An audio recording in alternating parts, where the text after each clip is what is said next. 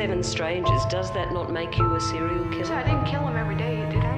Did I go out there every day and say, hmm, I'm gonna kill?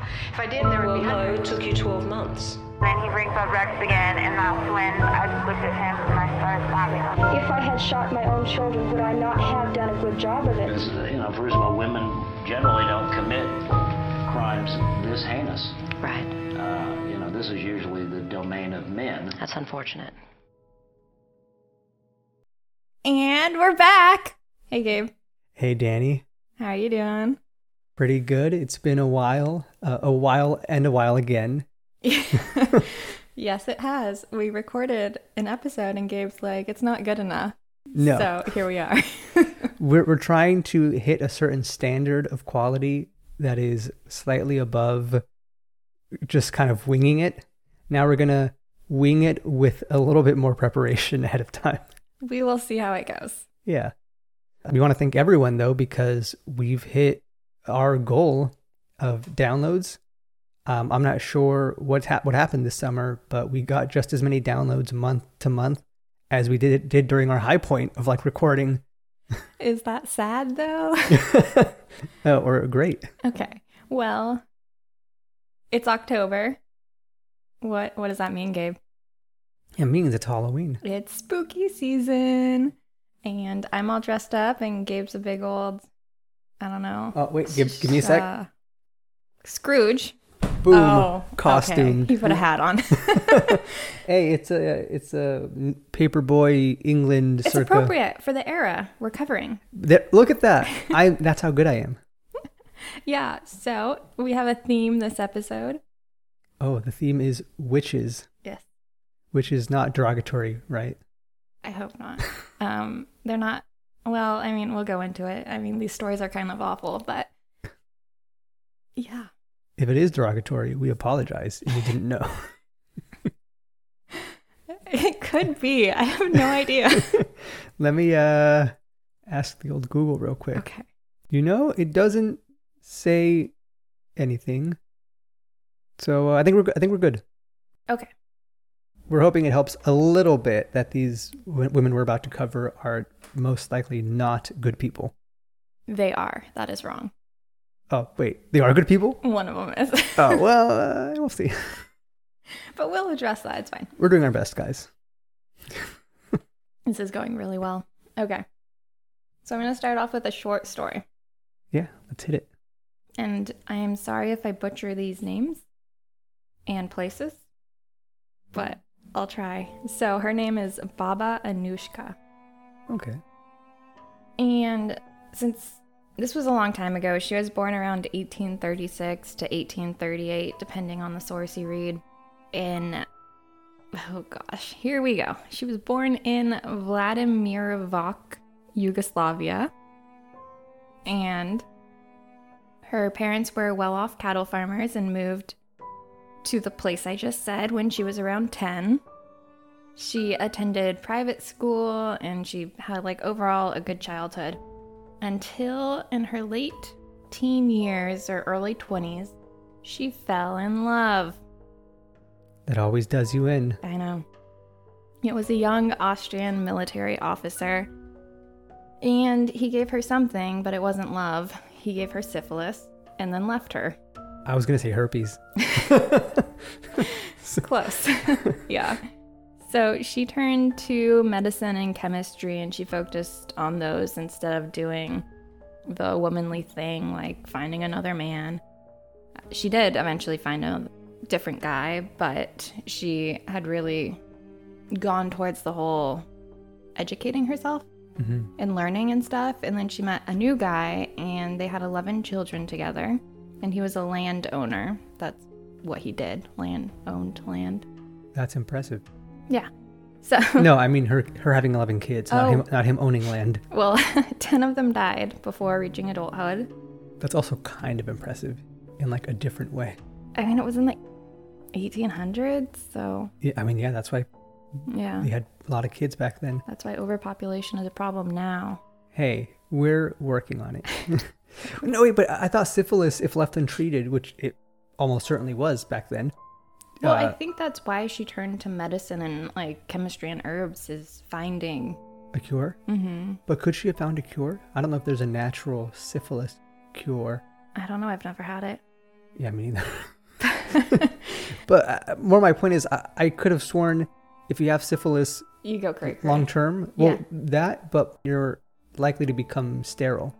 She did not. Maybe she didn't actually have syphilis. Maybe she thought she did, or maybe it was something else. That's true. It was a long time ago. Also, like, since it was so long ago, who knows how accurate the sources are? also fair. Okay, sorry. Moving on. Going. This is the short story, Gabe. Yeah, yeah. Okay. so, her husband ends up dying after 20 years of marriage. Naturally, he was older than her. And after her husband's death, she, well, okay, while she was with him, he helped build a lab in the house because he was awesome. And then after he died, she started to make these like remedies for people who have medical uh, issues and she was like herbs and stuff and they would pay her and that's how she was able to support herself and then she ended up coming up with this mixture where she would make potions that would make soldiers ill enough to escape military service but not so sick that they would die fascinating right That's pretty cool. yeah. So then women started coming to her and they're like, I'm having problems with my man. Like, he's either abusing me, drinking too much, like all this stuff, right? Mm-hmm. And she came up with this love potion where she would be like, okay, how heavy is your problem? And by that, she meant, how heavy is your man? And she would use the weight to know how much arsenic to put in the love potion. And then when the potion was drank by the husband, he would die a few days later. And she developed this reputation as a witch with her like potions and remedies and stuff. And she got so popular that she even had her own like helper who would go around and find these clients and tell them about her business and then they would come and see her. And she started charging like almost it, seems like it changed but it was around 2000 to 10000 yugoslav dinars which are obsolete now. But from what i could tell it was like around 3000 to like $5000 Oh, dang. So she was making. bank Yeah. yeah. Um, so a woman named Stana, I am so sorry if I'm butchering these names, but this woman had heard of Anushka and used her to buy a potion and kill her husband in 1924. And she became like a regular client and she would use Anushka for herbal remedies and then also she had found a new man to marry at this point and unfortunately he had a rich uncle, but he wasn't rich. So she was like, Anushka, I need help. And Anushka was like, How heavy is your problem? And Stana told her, and she bought the love potion. And Stana murdered her, I guess, rich uncle in law. Yeah. Yeah. Was that a thing? It is for our purposes. Okay.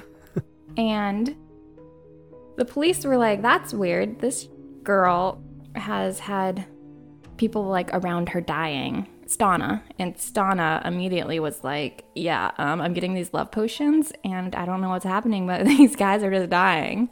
And so the police kind of have their eye on Anushka now. And then two years later, in 1926, Anushka sold her potion to a couple because the wife's father lived with them and he's like abusive and alcoholic and mhm and so the parents give their potion to their 16 year old daughter and was like give this to your grandpa. And i think it's maybe because he didn't trust them. I don't know. But the grandfather drinks the potion and then 15 days later he dies. So Two years later, in 1928, Anushka is arrested at the age of 90. So, along with her, some of her clients are arrested too. The clients that are arrested are the stories I just told. So, the authorities exhume the bodies of both victims and they perform autopsies and surprise, arsenic's found, which is like crazy they could find it back then, but yeah, it's probably, I don't know how accurate they were, but I mean, it, Yeah. helps that they were just trying to make the puzzle pieces fit. yeah. You know, like they knew. I'm, I'm sure they got confessions from, not maybe not Anushka, but from The clients. The clients. Yeah, and there's also like, everybody was like, oh yeah, go to her, she'll solve your problems. Yeah. I mean, shoot, could, couldn't the cops just go to the clients and say, we exhumed the bodies and we found arsenic in their system? And that would make most of them crack right then and there. Yeah, so some of them were like, oh, we had no idea. We thought it was magic water and that we'd give it to them and Anushka would use her powers to kill the victims. And the police were like, okay. And the couple that murdered the wife's father, they were like, we thought it would cure him, not kill him. You know, we thought it'd make him like suddenly a better person. Anyways, Anushka was like, Guys, I don't do anything. I don't have any business. I don't know what you're talking about. They're all making this up. And she claimed the entire thing was just like fabricated and by the clients just trying to get out of these like murder charges. And eventually the police like keep questioning them. They get like actual information that's accurate and they're like, okay, you all are going to prison. And Anushka was sentenced to 15 years in prison as an accomplice, while her clients had various degrees from like life in prison to the 16 year old being acquitted because she's 16. Right. And she wasn't in on it. They told her to give it to her, her grandfather, but Yeah, like who knows how much she knew. Right. Which was six. Yeah. Anyways, Anushka was released at the age of 98, which is only eight years in prison Okay. due to being so old. the prison was tired of caring for her. I know. She ended up dying two years later at the age of 100. What's wild is that she's suspected of assisting in the deaths of 50 to 150 people. Wow, that makes her one of the more successful killers. Yeah. They kept calling her a serial killer. I just don't know. I don't know. Like, she didn't directly kill these people. That's true, but she did provide. Yeah, I guess in in a way she's like an arms dealer. Yeah. She was providing the weapon Mm-hmm. for these people to go out and kill others. But she didn't, like. But I guess you could consider an arms dealer a, a murderer, a mass murderer as well. I guess I don't know. I'm not sure about that. What is the the criteria? We should know this. Of a serial killer? Yeah. I'm pretty sure you have to like directly kill somebody, right? Like if you hire some a hitman to kill multiple people, you're not a are you a serial killer? Oh, probably not. No, you wouldn't be. Yeah. But this is a, a little more direct. It's more like if you give someone a gun. Until well that's the same thing as a hitman. Yeah, you know, I, I don't think she'd be a serial killer. I don't think so either. It, it doesn't make sense to me. Yeah. If she had made the poison and given it directly to the people, she'd be a serial killer. But adding that third party The middleman. makes her a I don't even know what. I mean, yeah, it really is more like an arms dealer. Or yeah, like she's an selling accomplice. weapons. Yeah. She she's complicit in in helping these people murder, but she's not the one directly killing them. Yeah. She didn't go out and feed these people poison.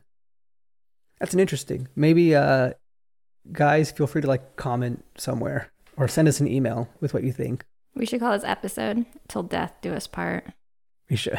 yeah. because she took it literally. yeah. But wow, also for her to live at a, to be- uh, be a hundred, 'cause she was born in the mid late eighteen hundreds, Mm-hmm. so she got to see, like, well, this was uh, which which country was this again? Yugoslavia. Okay, so no, I'm not too well versed in Yugoslavian history. Mm-mm. So she was born in like 18, let's say 1837, and Yeah. died in 1937. That's a huge time jump. Yeah, kind of cool. Yeah.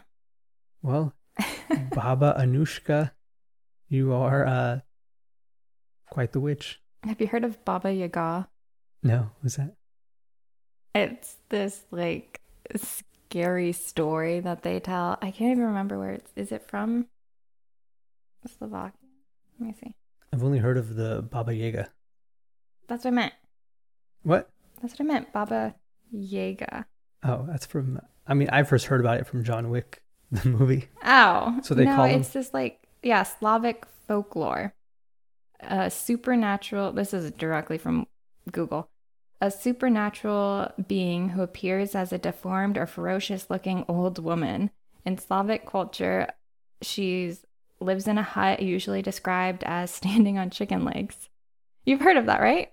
No, Really? wait, is that Baba Yaga or Bob? It is that. Yeah, Baba Yaga. Got it. Okay. Yeah, I, I- I'd heard. So in the movie John Wick, Keanu Reeves' character John Wick Yeah. gets called Baba Yaga by this Russian mobster, Oh. and he says it means the boogeyman. Yeah, it, it is. It's like the boogeyman in Slavic folklore. Oh, okay. It's it's just interesting because in in when we I think of boogeyman in U.S. culture, it's more of a male monster, and in Yugoslavic culture, it's a woman in a hut on chicken legs. Yeah, well, I mean that's like the origin story, but I think families tell it to their kids as like uh, if you misbehave Yes. kind okay. of thing. Yeah, yeah. So it's kind of like the boogeyman. Okay. No, yeah, I didn't know that. Yeah. I knew the name, but clearly different interpretation I heard. okay. So for this next story of a witch, I read a book, and we know when I read books, I tend to go off on really long stuff. So I'm going to try not to do that. Okay. No, do it. Long form content is the future. Oh, goodness. Okay. So I read The Witch of Delray by Karen. I am so sorry, Karen. Is it Dybis? Dybis? D Y B I S. Karen Debis? Debis? Yeah. Okay. there we are. We're trying, guys. yeah.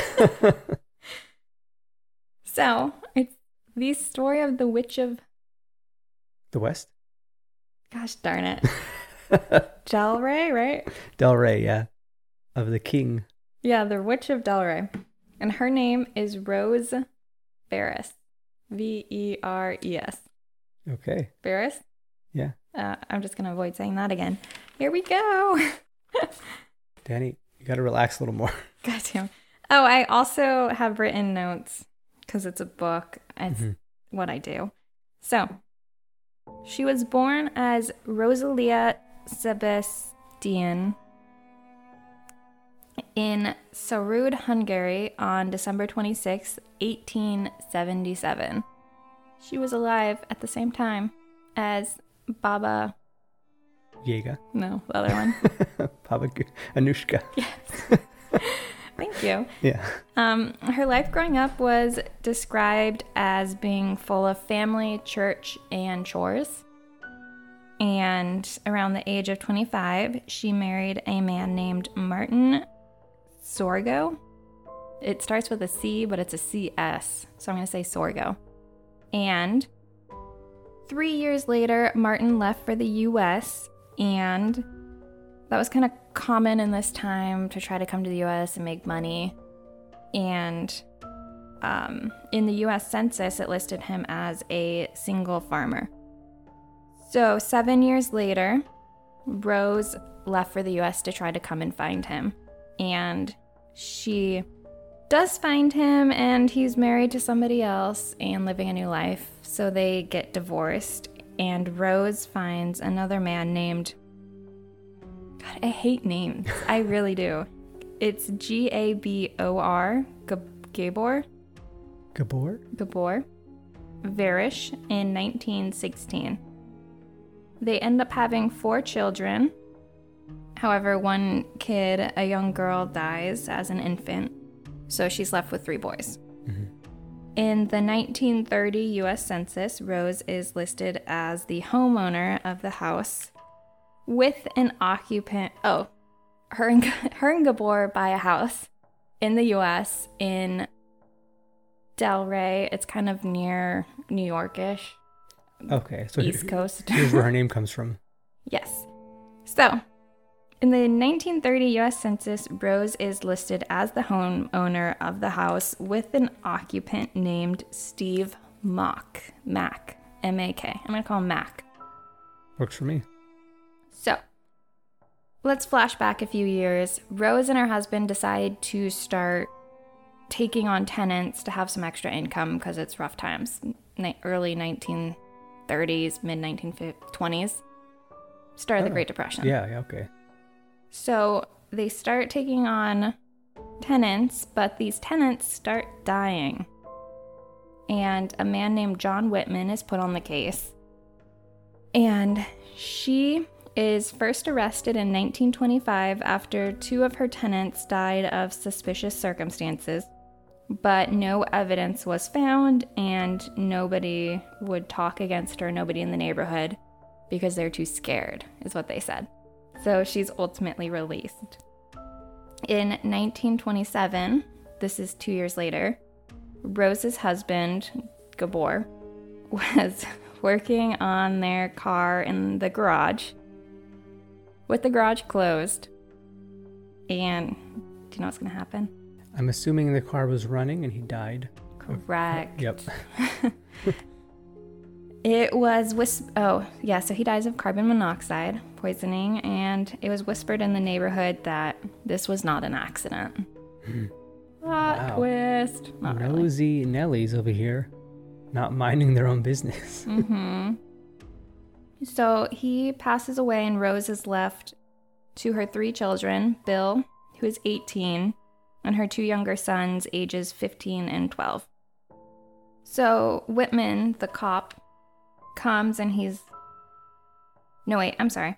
Okay, so now it's 1931. It's been. Her husband died in 27 Four years. four years, and she has a tenant named Mac. Remember, in 1930 U.S. yeah. Census, he was list- listed as living there. Mhm. Right. So he's there. 1931 now, a year later, and Rose is like, "Hey, this attic window's like leaking or something. Can you fix it?"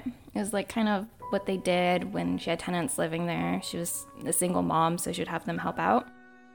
And Mac goes and he climbs up the ladder and he falls off and dies.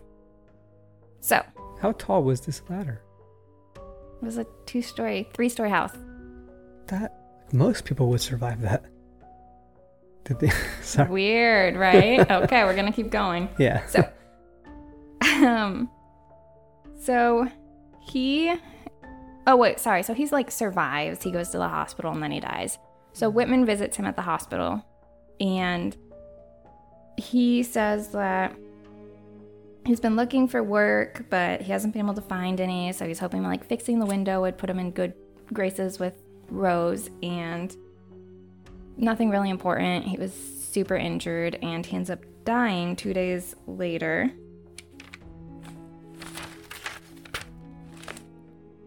Oh, and mysteriously, there's an insurance policy on him. Life insurance. But why would an a not kin, like not a person of any relation, inherit that? I didn't say she was the beneficiary. Oh, okay. Okay.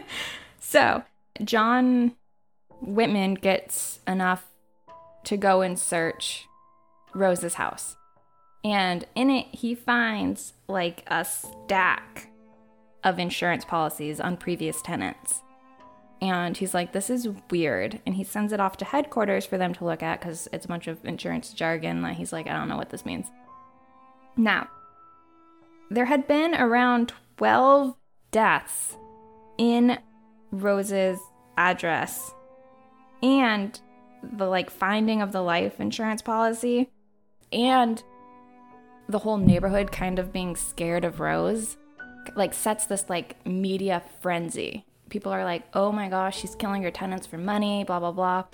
And she has these bright blue eyes and people are like convinced she's trying to like control you and read your mind with these blue eyes. You know how people with blue eyes can have like unsettling eyes? yeah. Yeah. Well, they start calling. I'm just going to read. Okay. I'm going to read a quote from a newspaper at this time. Cold blue eyes, a deeply lined face, a silent tongue. Mrs. Veres is known as the Witch Lady by neighbors who stand in groups on the sidewalks and in the street before the house where police say Mrs. Veres pushed Mac, her 10th alleged vi- victim, out of the attic window into his death. I feel like calling her a witch lady is redundant Why? since witches are women, and I think it's like warlock or wizard is the male version. So calling her a witch lady is like, I don't know. hot take, Gabe, hot take. it's just, yeah. But otherwise, pretty cool. Okay. 12 people died at the address because of the husband, and then a friend was also in the garage. They both died. So 12 people have died at the address. She's saying 10, 10th alleged victim. So while 12 people have died at this address, only three lodgers have died of suspicious circumstances. Okay. And those three are the reason that John Whitman was watching her. And poison was supposedly placed in their liquor, but the autopsy and toxicology like failed to show any poison. So there's like nothing that was actually on her. But because of this like neighborhood gossip about how she's the witch lady and all like how she looks and stuff, Mhm. people just like have it out for her, I guess. And police review the insurance documents found in her room and they say that almost 75 insurance policies were there. Now, this includes some that were canceled and updated, as well as like multiple on one person. So, for instance, Mac had three in his name. And the police found this salesman who had executed a lot of the policies because back then there's like these door to door salesmen for life insurance. Those were the days. Those were the days, right? it's like, oh, there's somebody at the door. Do you want to buy a vacuum or a life insurance policy? yeah. So, he reported that a lot of her tenants were far from home and had no jobs, and they were there to send money back. And like, it made sense for them to get a life insurance policy to cover like any expenses if they die. However, he also is like, whenever I went and talked to anybody who lived with her, they're always really drunk, and it didn't seem like they're actually looking for work. And that's weird. But Whitman's like, okay, insurance. Bam, motive. And he arrested Rose and her oldest son, Bill, because he's convinced that Bill must have helped her because there's no way this woman could have pushed this large man out of a window. No, I mean, that would require arms or Mm-hmm. something. Okay. Gravity? That's not how Yeah. like, what? How could she? And so this prosecutor, his name's Harry Toy, he's assigned to the case and he comes up a lot in the book later. I'm not going to go into him too much. He's like this like high profile guy, but he's working another case right now, so he puts two of his men on the Rose case. And Rose so she turned her place into a duplex and she rents out her rooms on her side, but then she also has this other side where she charges more in rent where a family can rent it. And Smart real estate move, Rose. yeah, so she lives in this duplex, but the attic is shared. Like it's not split into 2 mm-hmm. And the man living on the other side is named John. And he is saying that the day be- John like comes up a lot. He's a real asshole. He's like sorry, spoiler. So he's like the day before Mac fell, um, he kept hearing something in the attic and he went up and Rose was in the attic doing something and that's weird. Like nobody's ever in the attic. And he asked her why, and she said she was working on an electrical issue. And he's like, That's really weird. Why is she working on an electrical thing in the attic? So the police go to Rose and they're like, "Can you like stand up for yourself? Can you say anything?" And she is like, "No." Like she refuses to answer. She doesn't even say no. She just doesn't say anything. And she is assi- assigned a lawyer named Kenny and he is you'll see. So he's comes out and he says that the two guys assigned to the prosecution who are assigned to the case beat up Rose trying to get information from her. And when questioned by the judge, I'm only mentioning this because of their answer. Okay. When men, uh, questioned by the judge, the prosecutor says, like, if there's any assault done, it was by the police. But also, he says Rose would stare at the questioner with her vivid blue eyes, and he believed Rose thought she could influence people and was above mortals. So, like, I mean, I think he should be taken off the case personally. Uh, yeah. Because, like, he's like, she's clearly some crazy witch lady, and I'm like, I'm scared of her. Like, you're not gonna be able to do your job right if you're scared of the person. Anyways, right. anyways, we're gonna go past that. And he then holds a press conference, and he's like, he's like, the witch ladies confessed.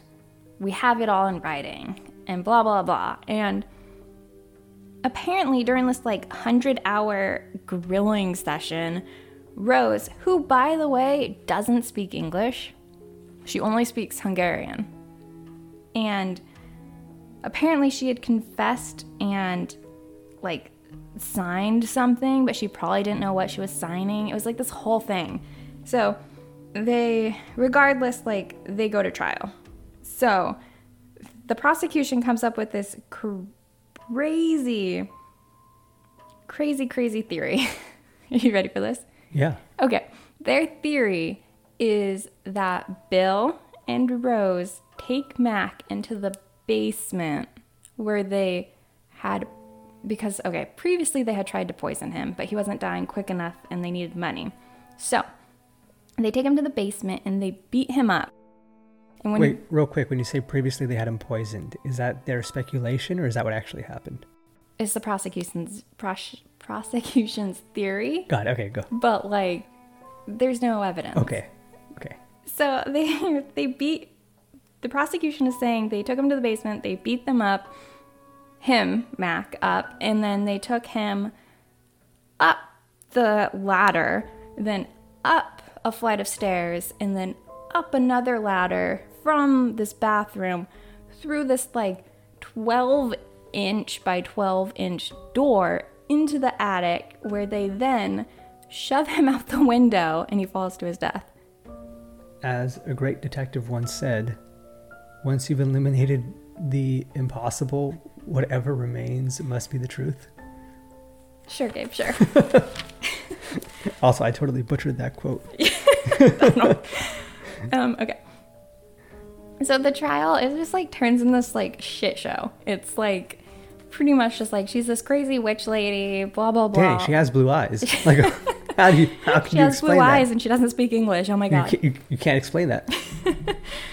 So they I just like okay, so the neighbor in the duplex, John, John Walker, he's like their key guy who testifies and he says that Rose had asked to borrow a dollar 50 after Mac was in the hospital in order to get his life insurance dues up to like schedule before he dies or whatever so that he can get all the money.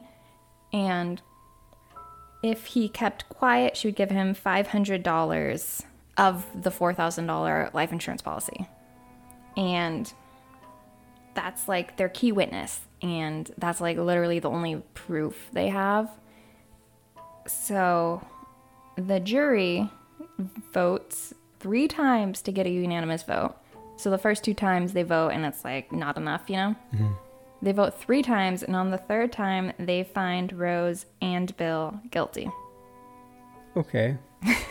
I'm still unclear clear as to how the prosecution thinks they could benefit from these life insurance policies from these victims. They are saying she's the beneficiary. But it, is it, isn't that something something that's easy to check? That should be pretty easy to check on. So I think she is listed as the beneficiary, but I'll bring it back up later. Okay. Yeah.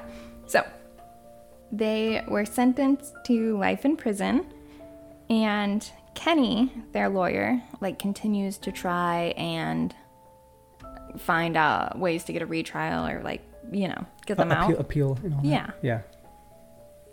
But um, a few years later, Kenny kind of just like goes in this downward spiral, and he gets disbarred. Well, that's a bummer.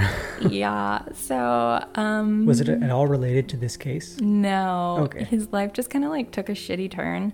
Mm. And then he ended up taking on cases and taking payment and then like not doing those cases. And The bar frowns upon that. it does, I guess. It's like, I don't know, fraud or something. Yeah, uh, one of those liberal ideas. Yeah. So he's disbarred and like they kind of lose lose hope. Mm-hmm. Now, 12 years later, a man named Duncan McCrea, sorry about the last name, he was one of those two guys I mentioned on the prosecution side. Okay. He, and now, okay, a lot of the book that I read goes into depth of like politics and like in this time, these what these people would do to try and get ahead and like running as politicians and like all this stuff, right? We're gonna skip over that and say this guy did some stuff and now he's in prison. Okay. It pretty much like mostly involved like illegal stuff that made him get money from other people. okay. It's like he, he embezzled people. Sure. Let's go with that. Yeah. he ended up in the same prison as Bill. And he actually goes and finds Bill. And he's like, I think you're innocent and I want to help you get out. What? Yeah. Wild, right? Okay. wh- What? I mean, I he took on he was on the prosecution side, right? He wanted to use this was like a huge media frenzy. He wanted to use this case to get ahead. So he pretty much made the spectacle of it. He like went with the media, all this stuff, and he won. But now that he's in prison and he can't like go further, I think he's like, well, what do I have to lose? That's a pretty crappy Yeah. of him. Yeah. If he's at all being truthful here. Mm-hmm. He actually doesn't help out that much. Yeah, well, but I thought that was really interesting. So, at the same time, Gabriel, who was the middle child, is trying to work on freeing his mom and his brother.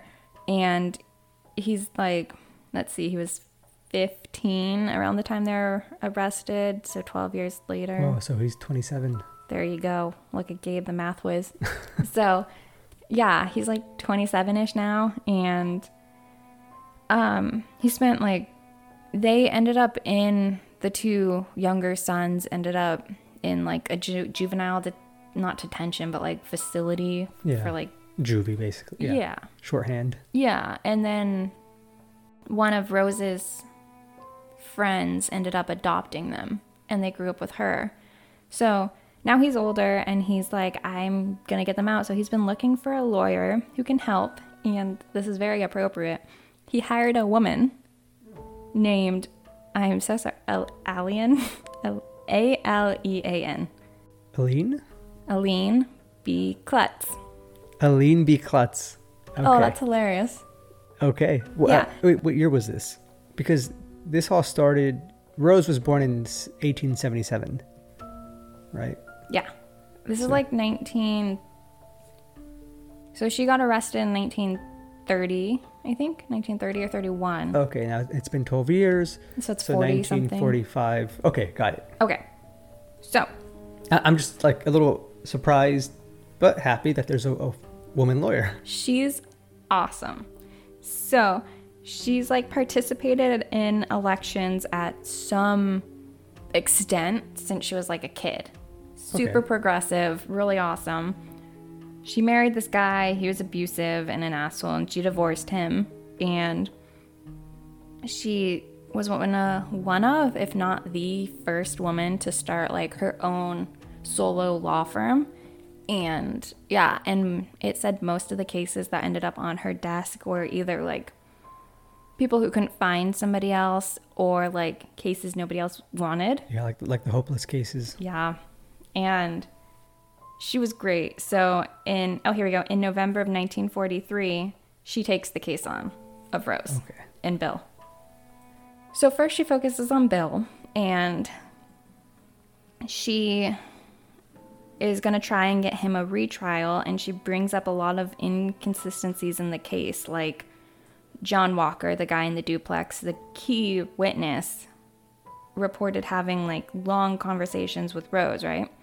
About how she like tried to bribe him and all this stuff. Right. Yeah, she doesn't speak English.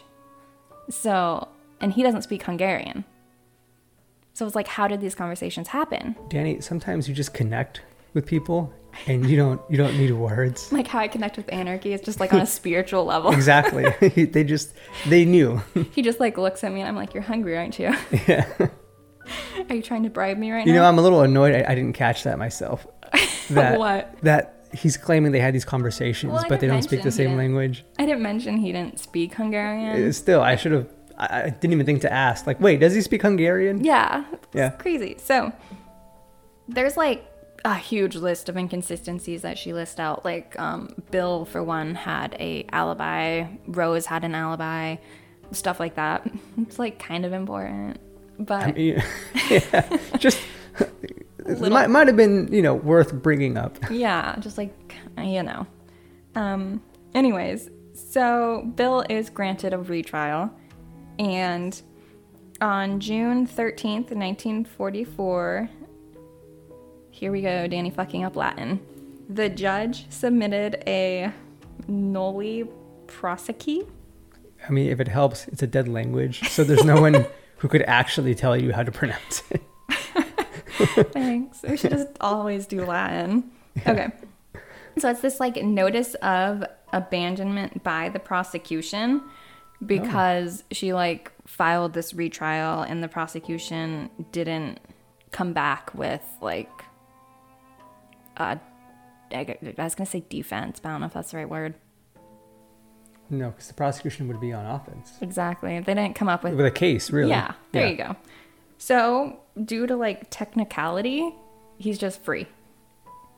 Yeah, Yeah. I've heard of that happening. So, wow, klutz is uh, not a klutz when it comes to the law. No, she's awesome. I like almost don't want to call her by her last name because it is her asshole husband's name. Oh, it's her married name. Yeah. Do you happen to know what her maiden name was? No, I, I know that she took on the it's Alien Alien B Klutz, and I know the B stands for her maiden name, but I don't know what it is. It's like something How do you spell her first name again? A L E A N. E A N. Alian. Yeah. That's, a, that's an interesting name. I don't It's think I've ever seen that. Yeah. Okay, so next she focuses on Rose, and on July 13th, in 1944, she files for a retrial for Rose. But this one's not as easy, and um, so she does a lot of work. She hires an engineer to look into the possibility of Rose and Bill to beat a guy in the basement and carry him up to the attic. So the engineer reports it's impossible and said that multiple people could not have been in their attic due to the size and like stability of it. And he was like, I, I didn't even feel safe in there by myself. and so then she hires a physicist who does like physics and he reviews the case and he's like, no, that theory is completely unreasonable. They could not have carried this 160 pound man up these ladders and stairs and then thrown him out the window.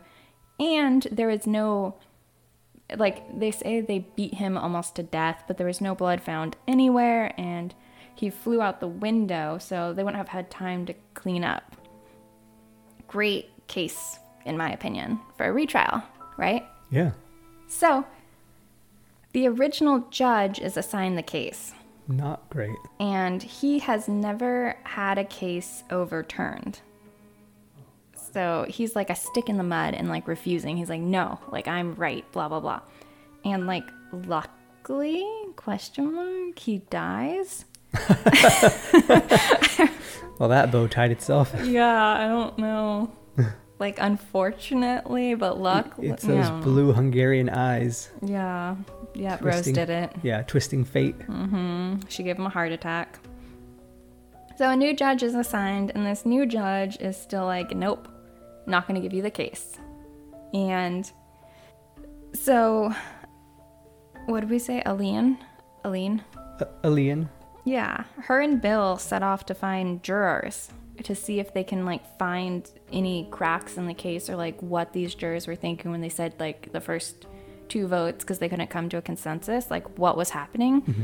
and maybe find a mistrial that way. And they end up finding a guy named Edward Edward Schaub. Schaub? Schaub. Is it S C H A U B? yep. Schaub, yeah. Schaub. Yeah. who was the foreman of the jury. And he's like, Look, the jury had been exhausted at that point, and we were split, but like ultimately, we decided to believe John Walker's testimony. And she's like, Okay, great. That's what I'm going to focus on.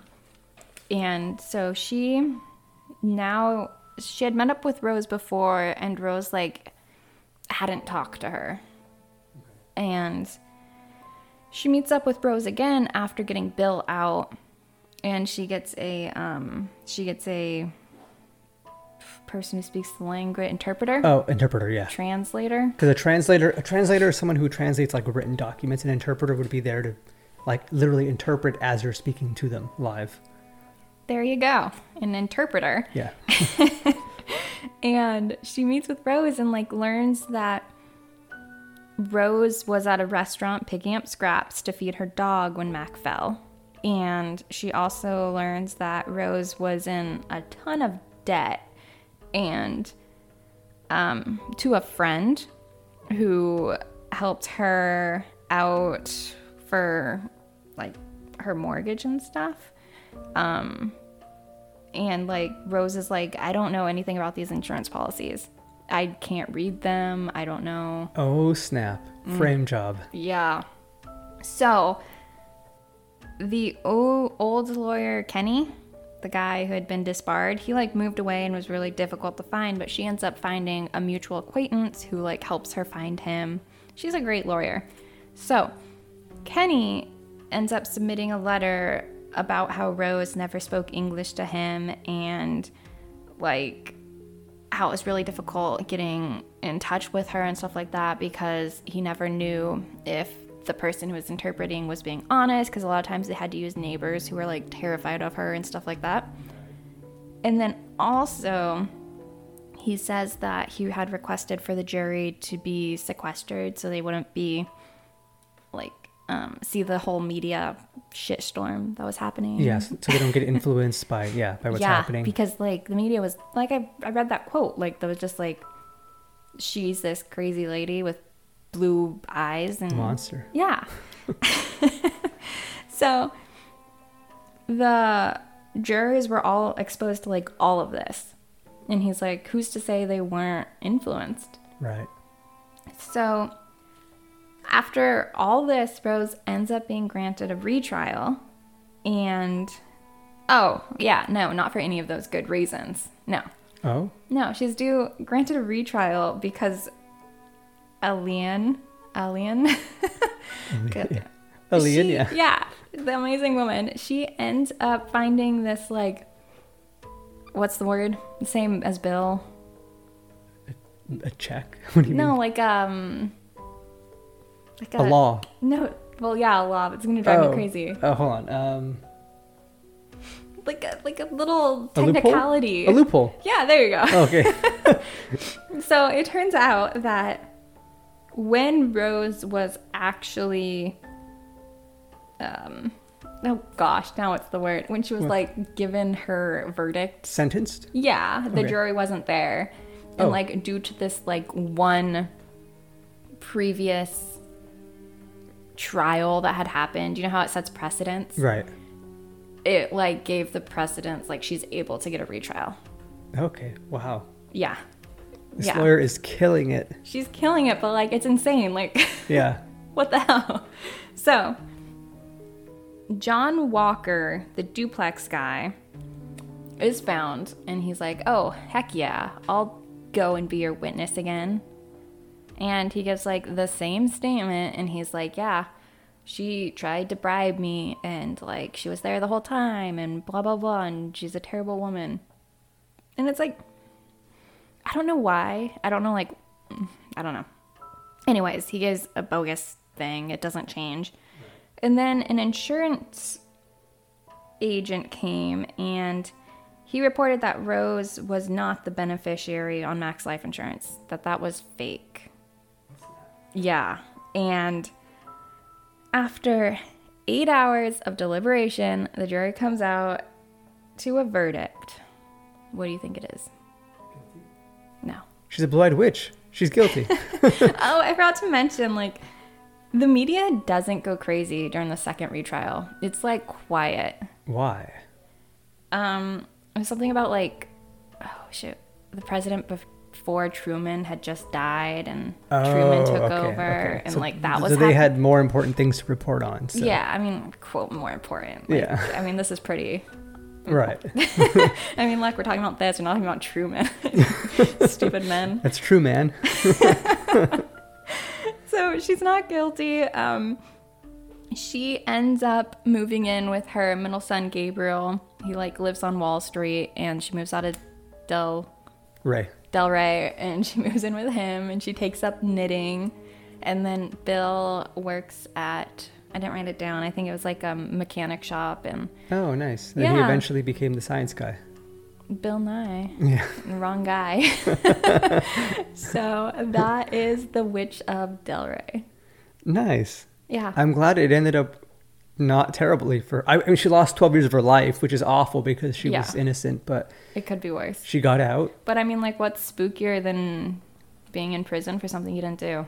Yeah, that's, that's pretty. That's pretty awful. Yeah. Um, yeah, you know, I, for whatever reason, every now and then I think, or I, I'll, I'll come across a story about like a person who's been exonerated after 25 years in prison. Like new evidence come, comes to light, often DNA evidence, and they're they're proven innocent. And I think they're given settlements, and the settlements are like okay money, but it's you you can't really buy that time back. And then when you consider the high recidivism rate in the U.S. in particular, it's like okay, this is like putting a band-aid on an amputated limb and being like, oh, we're good, right? Like, Yeah. Like, it's awful. I think the eyewitness testimony shouldn't be as, right. yeah.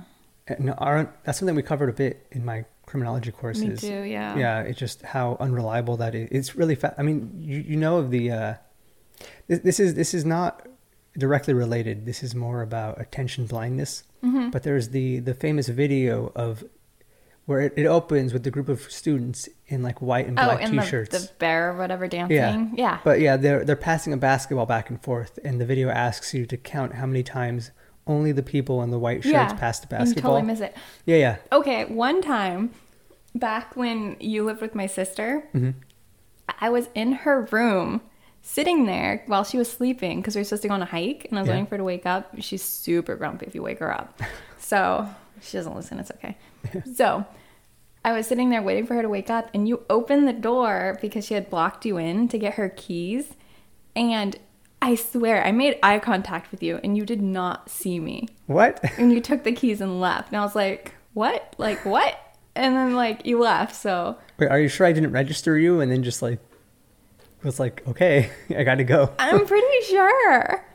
I mean, Because, I- like, I I, like, I swear, like, I thought, we, and then you just, like, kept looking for the key. It was, it was wild. I was like, whoa, this is attention blindness. I mean, you're not the keys. Why would I? why would I stop and be like, "Hey, Danny, how's it going? Let's just chat while your sister's oh, asleep." it was wild. Yeah. Yeah.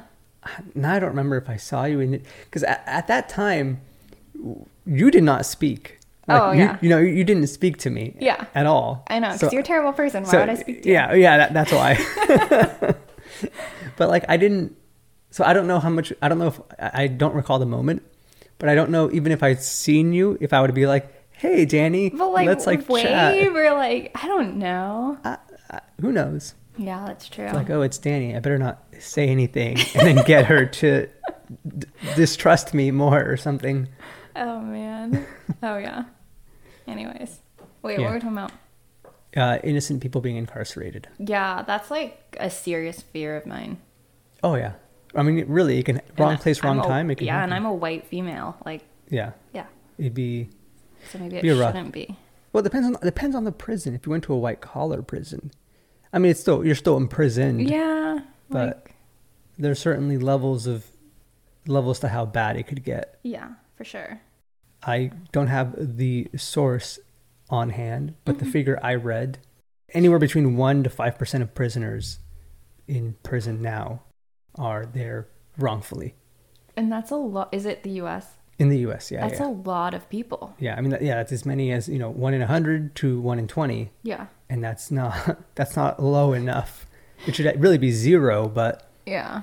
it's why uh, like when i was when i was really young like fresh going into college uh, initially i was pro death penalty partly because i saw it more as like a mercy. Like okay if you're if you're told yeah you're in prison the rest of your natural born, born life i i thought i personally would have opted to just like no just like shoot me. What are we i'm not going to hang out here for 50 years and But what gives you the right to choose other people? Like, anyway, Yeah. no, we're going too far. Anyways, go right. on. well, well, to, to answer that though, it, it's more a matter of like, if if some you know, if I went into prison knowing I was guilty and I got caught and I was in prison for life, You'd rather be sentenced to death. it, like why? But you know, then I, as I learned about one, how much it costs to actually execute someone, Mm-hmm. because you have to go through all of these all of these appeals, and I saw the purpose of the appeals was to avoid executing innocent people. Yeah, but there's still people who are found innocent. Like, yeah, What do you mean, like like after they die? yeah, right. Yeah, yeah, yeah. Well, I mean, mostly nowadays because of DNA. Right. And but you know, eh, especially back then, it, it was a little fascinating because blue eyes are so such like the standard uh, of beauty. Well, are they? N- Um, now they are. Is your name Hitler? like, No, no, I mean like U.S. wise, like it, it like really? yeah, like in Western culture, blue Okay. eyes are seen as like. Well, I I should say it's like blue and green, and That's interesting. I had a teacher with like those like piercing blue eyes, terrified of her. But I think yeah. I think part of it was she was like a person in power. That could be it too.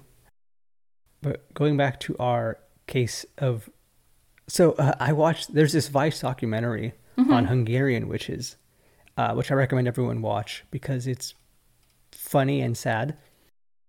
One, it's it's like it's cool to, for the cultural element of it, where you see there is still a culture of witches in in some of these parts of the world. Mm-hmm. But where it gets less cool is Wait, as so the- like present day, there's still yeah, present Okay. day. Uh, it follows this particular family of witches, and this main witch, the mama witch, she'll take clients from all over the world. She like takes remote calls, mm-hmm. and she says often the calls are people looking like, "Oh, I want this person to fall in love with me, or I want our marriage to stay strong," and she'll recommend like certain little rituals. And she said she charges like thousands of euros per consultation, which I was like, okay, damn, like that's pretty cool. But in in not to spoil too much of the video, but at towards the end they end up having this like once a year full moon festival where they predict how the next year will turn out. Oh, that's awesome. And the main witch was like, it's gonna be a bloody year, like more war. Was it for 2020 or 2021 or? Well, uh, it was like 2019. Oh, okay. But more so, it was just like very general, vague, like, oh, bad stuff will continue, like wars will continue to happen, which is like, you know, like, has has humanity ever gone like a year without war? Hey, we're out of Afghanistan. there you go. oh, yeah. But then one of the one of like the younger witches made a particular prediction about floods in like certain parts of Hungary, Uh huh.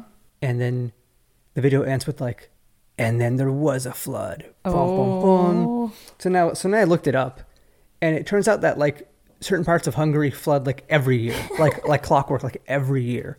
And I was like, okay, this like, thank you, Vice, for doing the video, but dumb of you to end on this like, but is it real? No, because like Yeah. the, the one actual somewhat prediction made that wasn't super vague was a flood in you know certain parts of Hungary.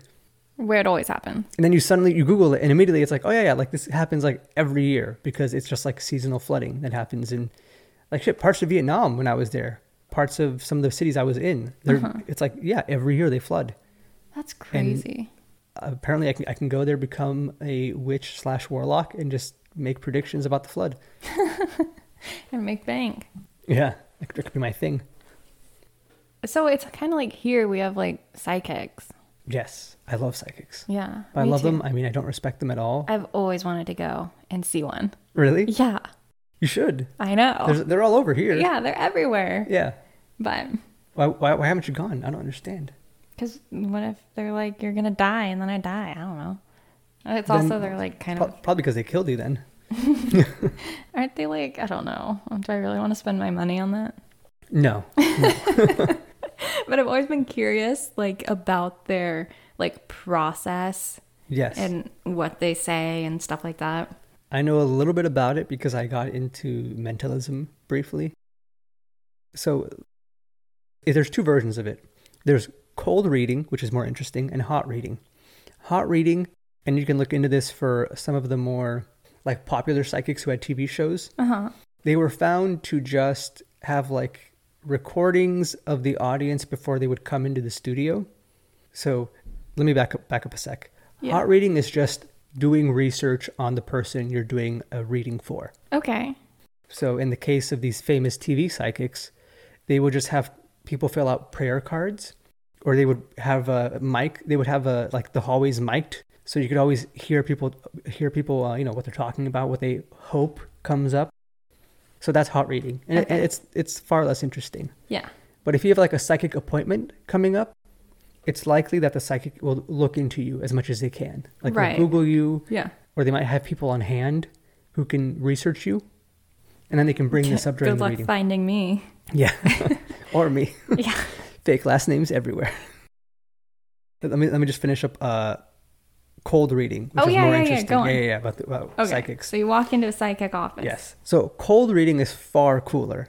Cold reading is when you look is basically you make deductions, much like Sherlock Holmes. Mm-hmm. Like you know the, the Sherlock shows where He he's like, like looking at deduction. Yeah. sees Yeah, yeah. you. Yep. He, he, you can tell some information based on someone's clothing, their fashion sense, you know, their hair, their age, where they're from, what they mm-hmm. look like, how they act, their body language. Yeah.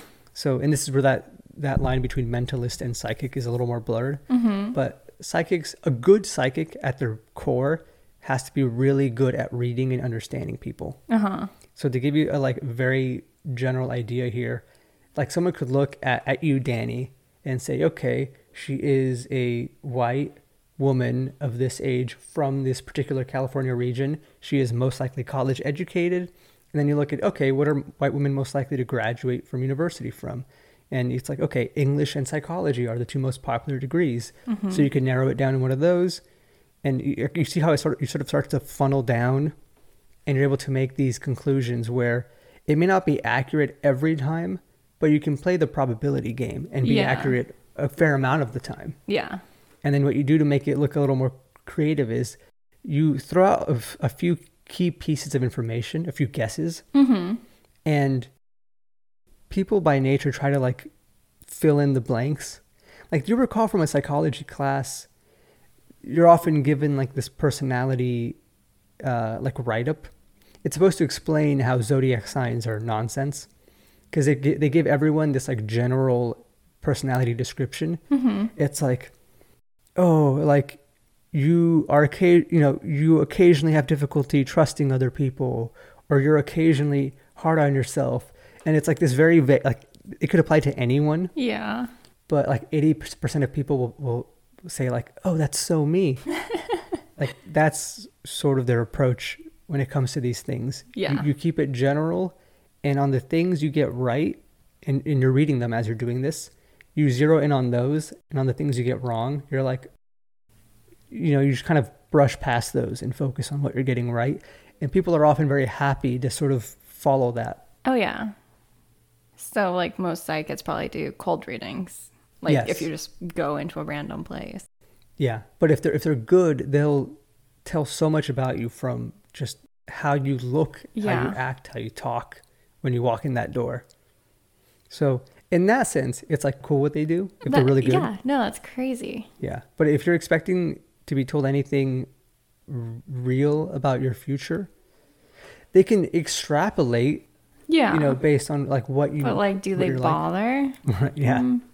Like, you know, if you're someone who who's in there and you're very much like I mean, shoot, if you walk in there and you're like you're a certain level of attractiveness and you're like, I really want to find someone, you know, in the next so and so years, a, a psychic might just be like, you know what, like you're attractive enough and you seem like well put together enough that yeah, I'm comfortable saying, Yeah, yeah, three to five years you'll be married. and like, you know, you probably will be. And then, and then you'll remember, you'll think back and be like, whoa, the psychic was right. Yeah, and then maybe you'll go back. Yeah, but that's just that's those are the very broad strokes. Um, psychics employ a bunch of tools. They get pretty creative with how they gauge a response. Huh. That's very interesting. Yeah, but if you go see a psychic, you should let me know. No, I will. Yeah. I've been wanting to do it since I was like 16. Do it. Birthday present for yourself. That's past. like Christmas present. But go in there without without your wedding ring and see what happens, or your engagement ring. Oh, Yeah, and then like dress completely different too. yeah, yeah. yeah. Yeah. Just go like a goth look and see what see what they say. Wear black, like uh, what's it called, nail polish. Yeah. yeah. Just see that that would be fun for me. Is No, that'd you be go in there, super yeah, fun. as like a different person and see what they say. Yeah. I feel like it's I don't know. That'd be a hard job. That'd be stressful. Until you get really good at it Even and then it's like so automatic Yeah, I guess. Mm, Yeah. Hmm. because like even right now like someone someone walks up to you and you'll You'll automatically make like intuitively you make Yeah. some judgment calls and you don't even have to like think about it yeah.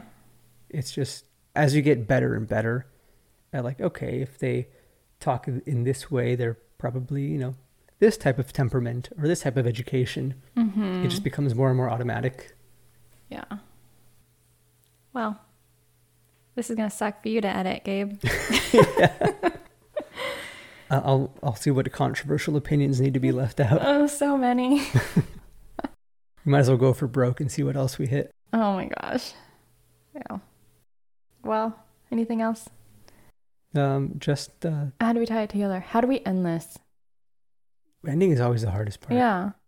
Sure, even how we started because we already we had our, our more proper like opening for the previous unaired episode. hmm We didn't like go into. We did what not what go into in- anything. Maybe we should talk about that. What we've what we've been up to since we ended season one. Oh.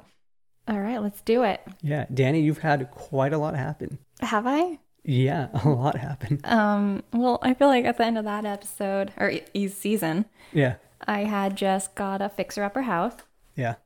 and I got engaged Mhm. and I got a puppy. I think I think that's it. I mean, yeah, but those. Right. So how are those now? So the house is being fixed up. it's been a lot.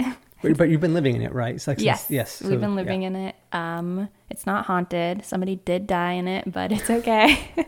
and I don't know. We've painted it. No, it's a great. And the, you worked on the backyard. You got a new fence. yeah. We did the fence. It's a huge house. It is quite big. Yeah. Um, we remodeled the guest bathroom. Nice. and tore down the foil wallpaper. Um, and then what else? Engaged, still engaged. Yeah, going still, strong. still doing that. When's the? Do you have a wedding date planned? um, not what I'm going to say on here because it's Yeah, yeah, not it's yeah. not set yet. Um, so no. Right. And uh, Walter is huge.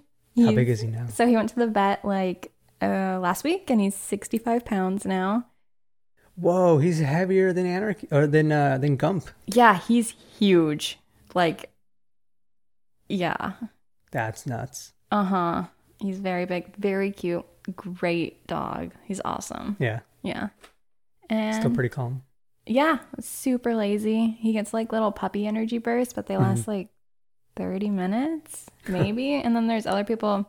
We go to the dog park almost every day, and there's other people who have puppies there. And I'm so glad we have Walter. Their puppies are crazy, like super energetic, running around for like an hour and a half and like still energetic. And then Walter's over here, like just sleeping. Like, Walter, we're here for a reason. So, yeah, that's my life. And um, I think you have a bigger change than I do recently. Oof. Oh yeah. So very recently, I've been working both a corporate job and then my own business, where I do uh, essentially freelance digital marketing. I left the corporate life because it was one just a bit restrictive, and two, I can just survive off my own income from doing this on my own because it allows me the freedom to travel. Mm-hmm. The corporate job was remote, but it was semi-remote. They wanted you to be near an office, whereas my own thing is fully remote. Yeah. Um, prior to, to doing the podcast, I was traveling for three years, doing this, and now I'm looking to, to do that again. This time with a partner, Mm-hmm. which uh, yeah, we're we're eyeing now to do. Oh, so I did not go to Mexico. Oh, yeah. That was, that was something that yeah we ended on that Um, note. So uh, the the variant, you know, showed up. Yeah, Yep.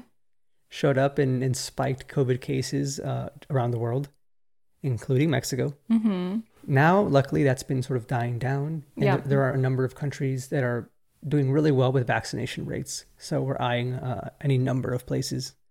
And now that I'm fully remote, my partner is fully remote, we're looking to get out of here at some point in the next year. Living the life. Yeah, going back right back to it. That's exciting. Yeah, it will be because honestly, like, so we live in like a nice part of California, and I did I crunched the numbers, and I I could save like almost 10k a year on rent, like on housing alone, just not living here. Yeah, no, it's insane here. It's yeah. stupid.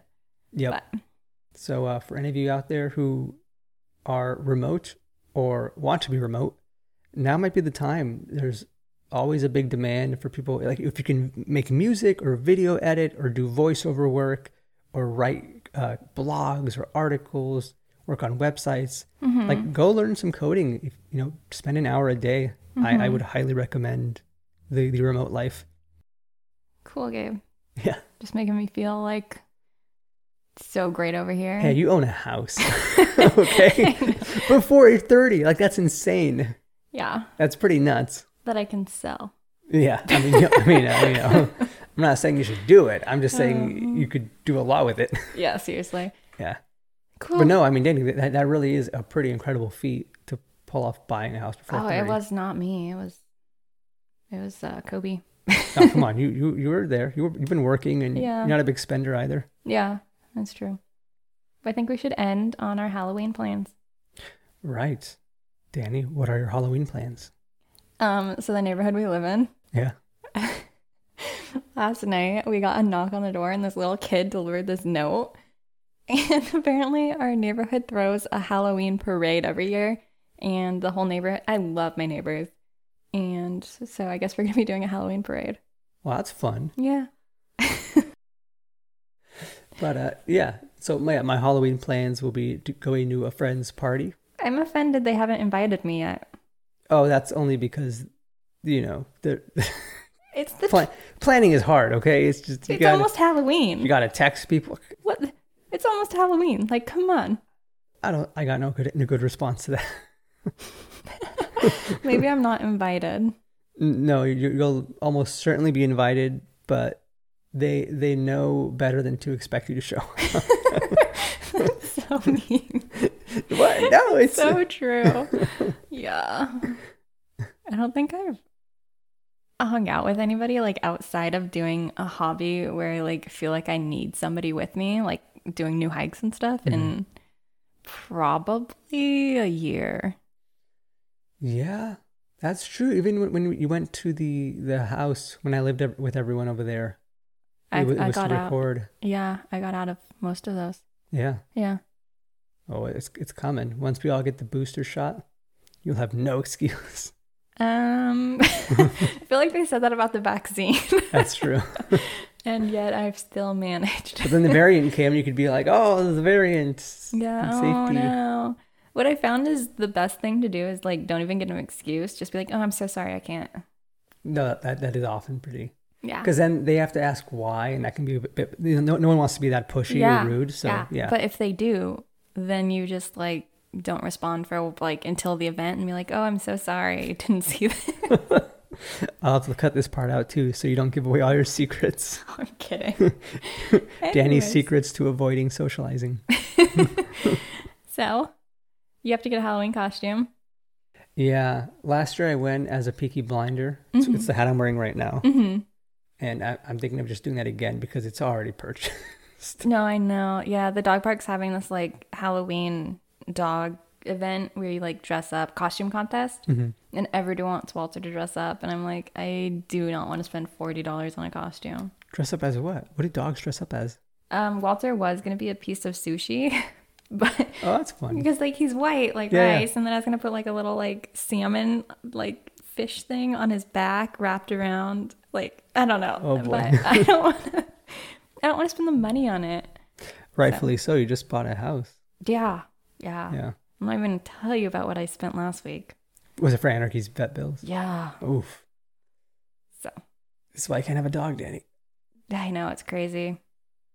So, anyways, Yeah. Thank you all for listening and for helping us reach our goals.